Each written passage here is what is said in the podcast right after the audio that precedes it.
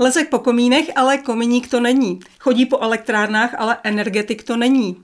Má horolezeckou výbavu, ale horolezcem není. Kdo je dnešním hostem studia Ponte Reports? Je to muzejník, zoolog a ornitolog Václav Beran. Dobrý den, vítejte ve studiu. Dobrý den, děkuji za pozvání. Pane Berane, vysvětlete tedy nám, proč lezete po těch elektrárenských komínech, když je vaší specializací ornitologie? Eh, protože ornitologie je velmi široký obor a člověk si tam může vybrat, co ho baví nejvíc a mě hodně baví vejšky a eh, neobvyklé věci, takže jsem se začal specializovat na sokoly stěhovavé a oni se od nás sice už moc nestěhují na zimu, ale přestěhovali se nám často ze skal právě na různé výškové budovy, průmyslové objekty, takže to je teď takové moje terénní pracoviště.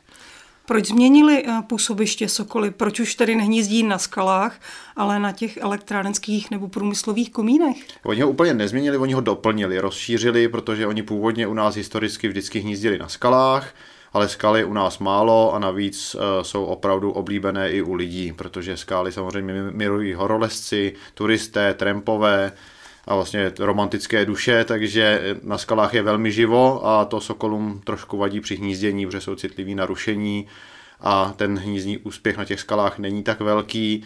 A tak přišli na to v Německu, že e, ty stavby jsou mnohem klidnější a bezpečnější, takže i přesto, že e, hnízdí třeba na komíně uprostřed průmyslového areálu, e, v chemické továrně třeba nebo na elektrárně, tak pro té výchovu mláďata mají absolutní klid nahoře, takže je to pro ně velmi bezpečné To místo. znamená, že dnes je klidněji eh, v továrnách než na horách?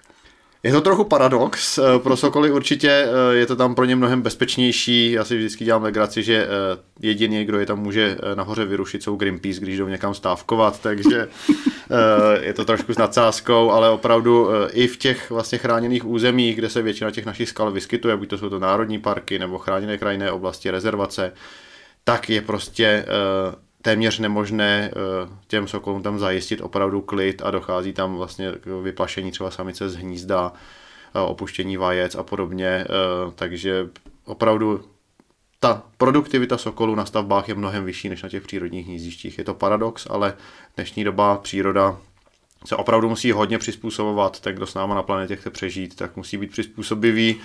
A ty druhy, které jsou takové konzervativní a ne moc přizpůsobivé, tak bohužel z naší krajiny mizí, jako třeba tetřívek, který tady v Krušných horách dříve byl také běžný a myslím, že brzy vyhyne. A zůstaňme ale ještě u těch sokolů. A co jim kromě toho, že tam teda mají v té výšce klid, vyhovuje na těch areálech průmyslových? Eh, vyhovuje jim tam i dostatek potravy, protože u nás, když hnízdí eh, na skalách, spousta skal je v horách a, přece jenom to horské prostředí je méně uživné, eh, tady vlastně okolo těch průmyslových areálů v těch nížinách se opravdu koncentruje mnoho živočichů, je tam velmi živo. Sokoly teda hlavně loví ptáky, ale je zajímavé, že v posledních letech čím dál častěji loví i netopíry, kteří vlastně buď to létají ve dne, anebo jak jsou ty areály osvětlené, tak oni mohou lovit i v noci, což se sokoly opravdu naučili. Takže tam opravdu hlady nestrádají, je tam spousta uh, holubů, z toho nemají samozřejmě radost provozovatelé těch areálů, takže Sokol jim v tomto pomáhá, že ty počty trochu redukuje, ale i spousta dalších druhů opravdu zvířata dneska uh, v té otevřené zemědělské krajině nemají prostor pro život. Dneska to intenzivní zemědělství vlastně používá hodně chemie, nejsou tam žádné meze podobně, takže ta naše zemědělská krajina je opravdu sterilní a když naopak přijdete právě k takovým těm průmyslovým areálům a tak, tak zjistíte, že tam je opravdu život. Tam, sem tam je někde nějaký neposekaný kus, ty areály jsou velké, takže ty zvířata tam mají dostatek prostoru a to je další paradox, prostě opravdu mm-hmm. tam to žije. Skutečně paradoxně tedy se přesouvají zvířata z volné přírody k nám blíž k lidem. Je to tak, eh, nejen do těch průmyslových areálů, ale i do měst. Eh, můžeme to vidět samozřejmě všichni třeba v městských parcích. Eh, určitě znáte holuba hřivnáče, takový velký divoký druh holuba, který před 40 lety byl velmi plachý lesní pták. Dneska je s námi ve městech, v parku, o něj div nezakopnete a třeba i ty holuby hřivnáči osídlili ty průmyslové areály, ale jediné, co jim tam chybělo, byl stavební materiál na hnízda, protože oni si staví hnízda z větviček, tak běžně, když lezu za sokoly nahoru na komín, tak cestou na těch nižších ochozech hnízdí právě holuby hřivnáči a hnízda si tam začaly stavět z drátu, takže prostě opravdu ty druhy se dokáží přizpůsobovat výrazně.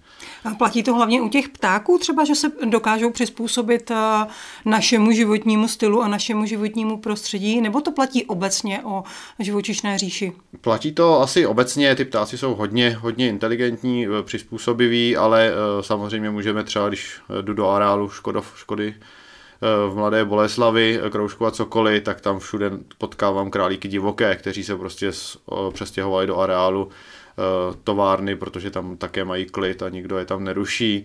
Můžete vidět ve městech mývaly, lišky, divoká prasata, ale i spoustu druhů hmyzu vlastně se objevuje ve městech. Eh, spousta chráněných druhů dřevo, třeba dřevokazných tak v těch lesích hospodářských nemají už to staré dřevo, ty doupné stromy, ale v některých parcích nebo odlehlých částech vlastně těch městských zákoutí nachází toto prostředí, takže je to takový průřez opravdu celou živočišnou říší. Pojďme ještě na chvilku k těm sokolům. Uh, jsme odběhli do celé živočišné uh, říše. Uh, už teda víme, co je tam láká, ale vy musíte nějakým způsobem pomáhat. Je to tak? Je to tak, oni sokoly si sami nestaví hnízdo, jsou to takový trošku lenoši, uh, takže jim musíme zajistit bezpečné hnízdiště na těch stavbách. Uh, oni tam můžou zkoušet najít nějaké hnízdo, kde by zahnízdili. Povedlo se jim to třeba tady eh, na Komořanské teplárně, si v minulosti, když jsme nevěděli ještě, že se tam hodlají usídlit, tak osídlili Římsu eh, na teplárně, eh, kde byly nějaké nánosy popílku a hnízdění se jim tam podařilo, ale obvykle tam takové místo není takže bez té budky oni nejsou schopni zahnízdit, takže my jim tam nahoru vlastně vytáhneme luxusní ubytování a o něj se pak ještě staráme, čistíme jim ho průběžně a to už jim bohatě stačí k tomu, aby tam vesele hnízdili. Mm-hmm, takže vy se staráte o bydlení uh, těch sokolů, tedy jste pan domácí. Ano, naštěstí potravu jim teda lovit nemusím, tu si naloví sami, ale potom uh, vlastně teď na podzim uh, po komínech lezu znova, i když tam už mláďata nejsou, ale zase odstraňuji ty zbytky potravy, budku vyčistím, vyměním tam výstelku, aby tam neměli parazity a na příští rok to měli dobře připravené. Vy ale zároveň provádíte průzkum, sledujete je, kroužkujete je. K jakým výsledkům jste došli? Třeba jste říkal, že jim to připravíte na ten druhý rok, tak oni se vrátí? Oni se vrátí, e, dospělí rodiče jsou velmi věrní těm hnízdištím, e, sokoly to mají trošku jednodušší než my lidé, protože ta mláďata velmi rychle vyspějí a vlastně oni asi zhruba měsíc sedí na vajíčkách, zhruba 40 dnů se o té mláďata starají na hnízdě, potom ještě dva měsíce e, jim loví potravu, učí je lovit a potom je vykmitnou a musí si najít vlastní bydlení. Ale rodiče na těch komínech zůstávají celoročně, protože na těch horských oblastech v zimě není dostatek potravy, takže ptáci se posunují většinou na jich nebo do nížiny, ale na těch stavbách opravdu ty rodiče můžete vidět celý rok takže jim se tam líbí, nažerou se tam dostatečně a právě ti eh, dospělí jsou i těm hnízdištím věrní, takže eh, rodiče tam zůstávají, samozřejmě nejsou to páry na celý život, někdy se stane, že eh, jeden z párů uhyne, potom je poměrně rychle nahrazen jiným, ale někdy si myslím, že také partner nesplňuje dostatečné kvality, takže právě zase ty komořany, když se k tomu vrátím, tady před několika lety byl sameček velice malý, Samice obrovská, u sokolu je to trochu obráceně než jinde v živočišné říši, tam vlastně samice jsou mnohem větší než samci. A tady ten sameček v době, kdy samička seděla na vajíčkách, nebyl schopený nosit dostatek potravy, takže vždycky přijde nějakou malou síkorku, samice furt křičela, že chce něco většího. Příští rok už tam hnízdil někdo jiný, takže si mysl, s tou samicí, takže si myslím, že samice nebyla spokojená a buď toho sežrala teda, což se taky může v extrémních případech stát, anebo ho prostě vyměnila. To byl to všechno tragický vlastně, osud. A vy tam máte osud. fotopas, vy tam máte nějakou kameru, že tohle všechno víte? Eh, teď už v dnešní době jo, eh, když jsme začínali, tak jsme měli jenom dalekohledy a eh, sledovat to z té velké dálky je velmi problematické. Všechno tohle to můžeme říkat jenom díky tomu, že ty sokoly jsou značení kroužky, takže my je okroužkujeme nebo někde kolegové jinde a potom díky těm kroužkům je od sebe rozeznáme, protože nekroužkovaný sokol nám lidem přijde jeden jako druhý vlastně těžko, těžko mhm. určit, který je který díky kroužkům to víme velmi přesně a můžeme právě sledovat jejich životní historii a vlastně mnohem jednodušší, než daleko hledeme dělat to pomocí fotopastí nebo kamer. Takže teď na, uh, u většiny těch budek se snažíme nainstalovat aspoň fotopast, u řady z nich už jsou i kamery, takže i diváci se mohou vlastně celoročně dívat, co se v budce děje, což je fantastický. Eh, když eh, tam umístujete uh, ty, uh, ta zařízení, ty fotopasti nebo přímo ty budky. Uh, s jakými ohlasy se setkáváte v těch firmách? Vadí jim to, nebo jsou střícní k vám? Z začátku to bylo uh, obtížné vlastně vysvětlit těm firmám, že to pro ně nebude představovat žádné problémy. Všichni se bojí, že když budou mít zvláště chráněný druh v areálu, tak prostě jednoho dne přijdeme a řekneme, tak končíte s výrobou nebo něco podobného. To samozřejmě není náš cíl. Takže ten začátek byl obtížný, domluvit ty první instalace, ale teď už vlastně ty firmy vidí, že žádné problémy s tím nikdo nemá. Cokoliv úspěšně hnízdí, eh, mediálně je to velmi oblíbené téma a zároveň vlastně velmi populární je to i u zaměstnanců nebo široké veřejnosti. Takže třeba na ty webové kamery já opravdu vím, že se dívají třeba celé školní třídy. Eh, lidé to mají opravdu velmi rádi a běžně se setkávám, když jdu tím areálem, že mě zastavují zaměstnanci a ptají se, co je nového, nebo prostě eh, opravdu tím žijí často opravdu i ty vlastní zaměstnanci, takže si myslím, že to má pro firmy jenom samé benefity. Daří se těm sokolům natolik dobře, že se dá říct, že se vrátili do české přírody? Daří se jim velmi dobře, eh, zatím je to opravdu taková, takový success story, abych tak řekl. Hmm jsem trochu opatrný s tím, jak to bude do budoucna, ale eh, opravdu u nás sokoly vyhynuli v 60. letech úplně, eh, na 30 let tady přestali hnízdit a objevili se poprvé v roce 93, kdy zahnízdil první pár v Krkonoších. A od té doby postupně narůstají. První pár na stavbě jsme měli v roce 2010, teď už máme na stavbách více než 40 eh, párů a vlastně v republice si myslím, že letos jsme překonali 150 hnízících párů, takže ten trend je zatím skvělý, pozitivní a asi se zastaví na tom, že sokoly už nebudou mít kde hnízdit, protože komínů nemáme dostatek.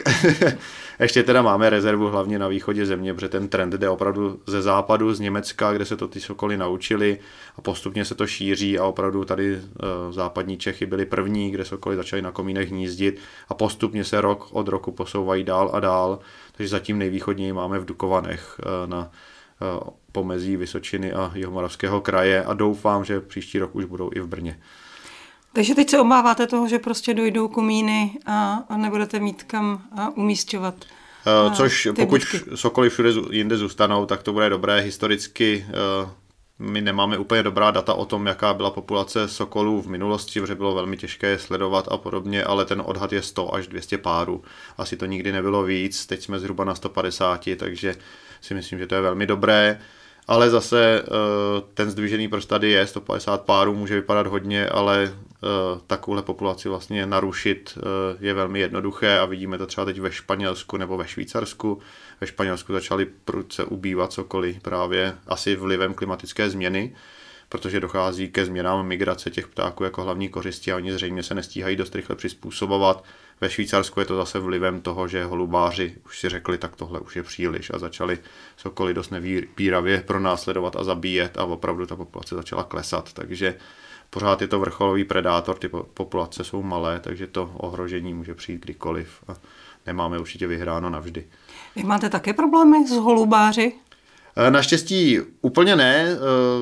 Mám pár telefonátů ročně, což je spíš můj problém než sokolů. Holubáři si stěžují, nejsou úplně spokojení, protože sokoly e, prostě ptáky loví a holub je jejich oblíbená kořist a bohužel velmi často loví poštovní holuby, kteří letí závod nějaký velmi dlouhý, jsou vyčerpaní, a ti dravci to prostě poznají, vidí snadnou kořist prostě unaveného ptáka, takže velmi často ti poštovní holuby opravdu se stávají kořistí, ale já to beru tak, že sokolům jde o přežití a pro holubáře je to prostě koníček, takže si myslím, že sokoly jsou v právu, ale těch nelegálních případů pro následování máme zatím minimum. Máme dva určitě zastřelené sokoly, eh, kde v jednom případě bylo prokázáno, že to byl holubář, Naštěstí nemáme žádné případy zatím otrav sokolů, takže ta situace u nás není vyhrocená, myslím si, že to je zatím v pohodě, ale nikdy ne, nevíme, co se stane. Hlup je chráněný druh, takže samozřejmě je zakázáno mu ublížit. Sokol.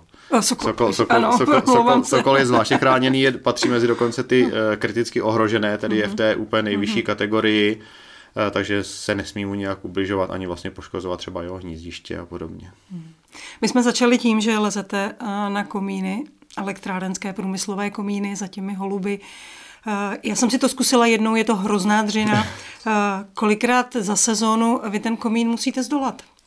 Eh, liší se to obvykle dvakrát, když lezu na kroužkování a potom budku vyčistit na podzim, ale někdy je to mnohem častější, někde třeba instalujeme před začátkem hnízdění fotopást, potom ji vyměním, pak třeba ještě je přání z té firmy, že by chtěli i třeba nějaké záběry později, potom když dojdou baterky, takže někdy se stane, že tam lezu třeba i čtyřikrát ročně. Krát? Ten počet těch komínů? Krát ten počet těch komínů, takže žena si ze mě doma začala le- dělat legraci, že bych si měl počítat ty výškové metry. takže jsem to opravdu začal dělat, letos jsem zhruba na 6 kilometrech teď, ale ještě mě čeká docela dost komínů na vyčištění budek, takže... Nastoupal jste už letos Nastoupal 6 jsem letos kilometrů. 6 tisíc metrů po komínech.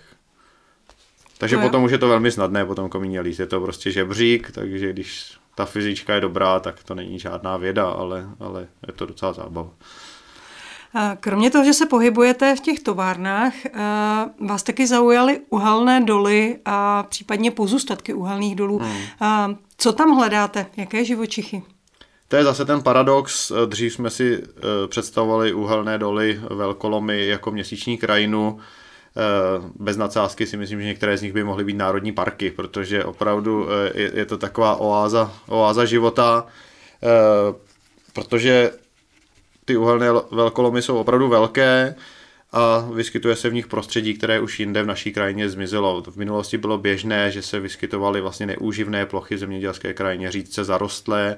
Dneska krajina je vlastně intenzivně využívaná, hnojená, takže všude máte vlastně spoustu živin, vysoké, vysokou vegetaci a v těch velkolomech zůstaly právě tyhle ty plochy, kde, které jsou řídce zarostlé, nehospodaří se tam, nepoužívá se tam chemie, Nechodí tam lidé venčit psy třeba, ty ptáci tam mají úplný klid, takže tam paradoxně přežívají druhy, které už jinde vyhynuly.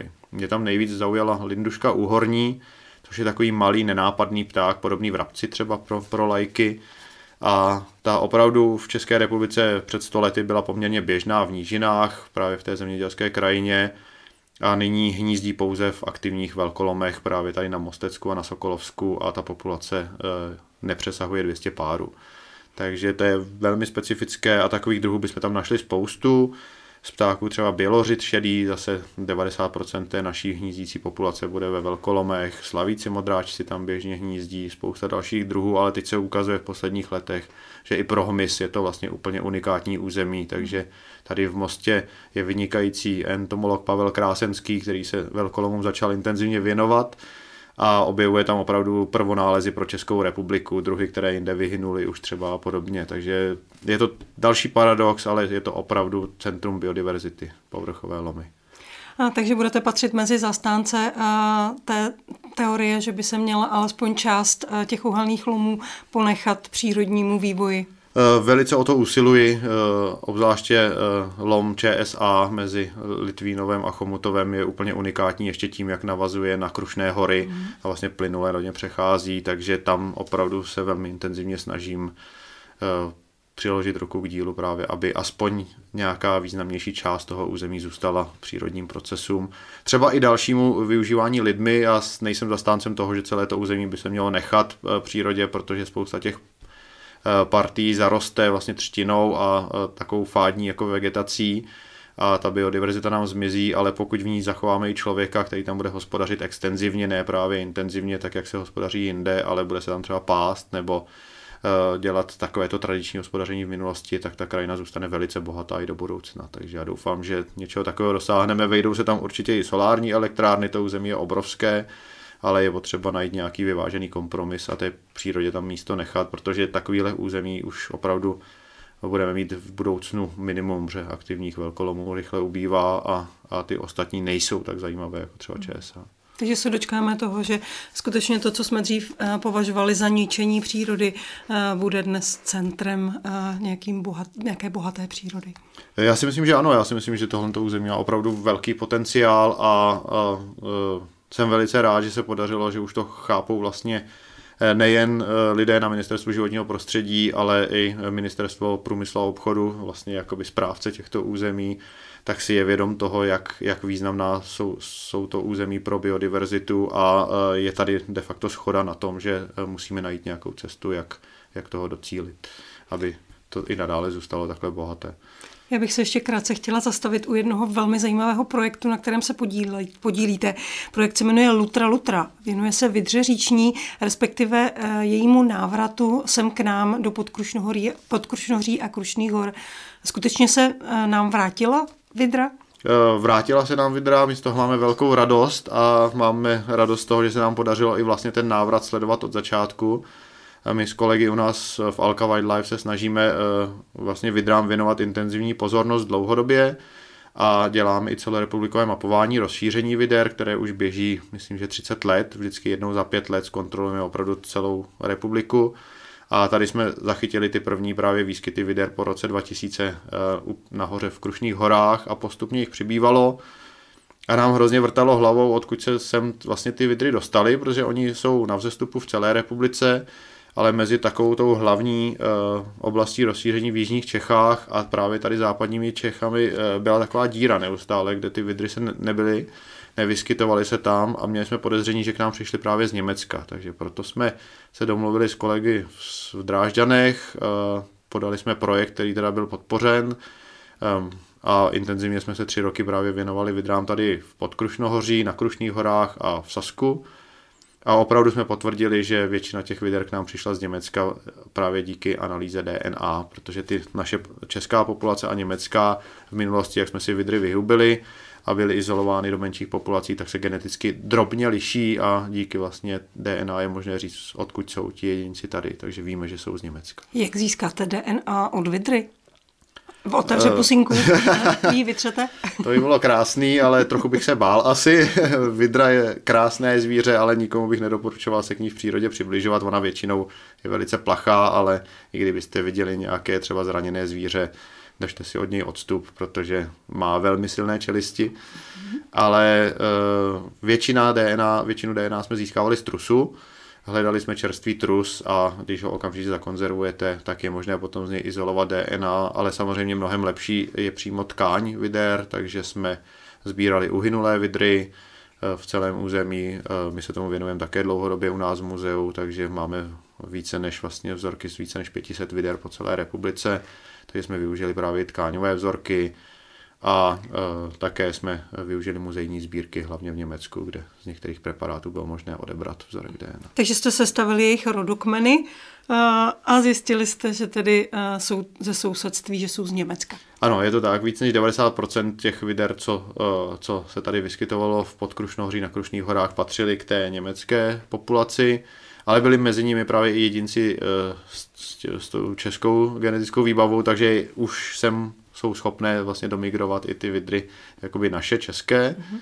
A bylo zajímavé, že díky té DNA jsme mohli sledovat právě, jak snadno přechází hranice, takže jsme měli jednu rodinu, kterou vlastně ty genetické analýzy identifikovaly a, a ty se pohybovali krásně přeshraničně, takže běhali do Německa k nám a vlastně to území využívají, aniž by se ptali celníků nebo někoho, jestli můžou na jednu nebo na druhou stranu. A to bude asi tím, že jsme zrušili možná hranice mezi Českem a Německem a i my už můžeme uh, libovolně courat Pro po přírodu hranici. ty hranice neexistovaly nikdy, takže naštěstí. Uh, a daří se jim tady eh, těm vidrám, nebo jim klademe pořád ještě nějaké překážky? Eh, obecně eh, vidry jsou trnem v oku rybářům, což ale tady u nás v západních Čechách není takový problém. Je to velký problém na Vysočině, v jižních Čechách a tam se opravdu setkáváme s nelegálním pronásledováním, trávením, eh, různým zabíjením, různými způsoby, ale tady vlastně v Ústeckém, Karlovarském kraji ten problém nemáme vůbec prakticky, nebo nikdy jsme nenalezli žádnou vlastně nelegálně zabitou vidru.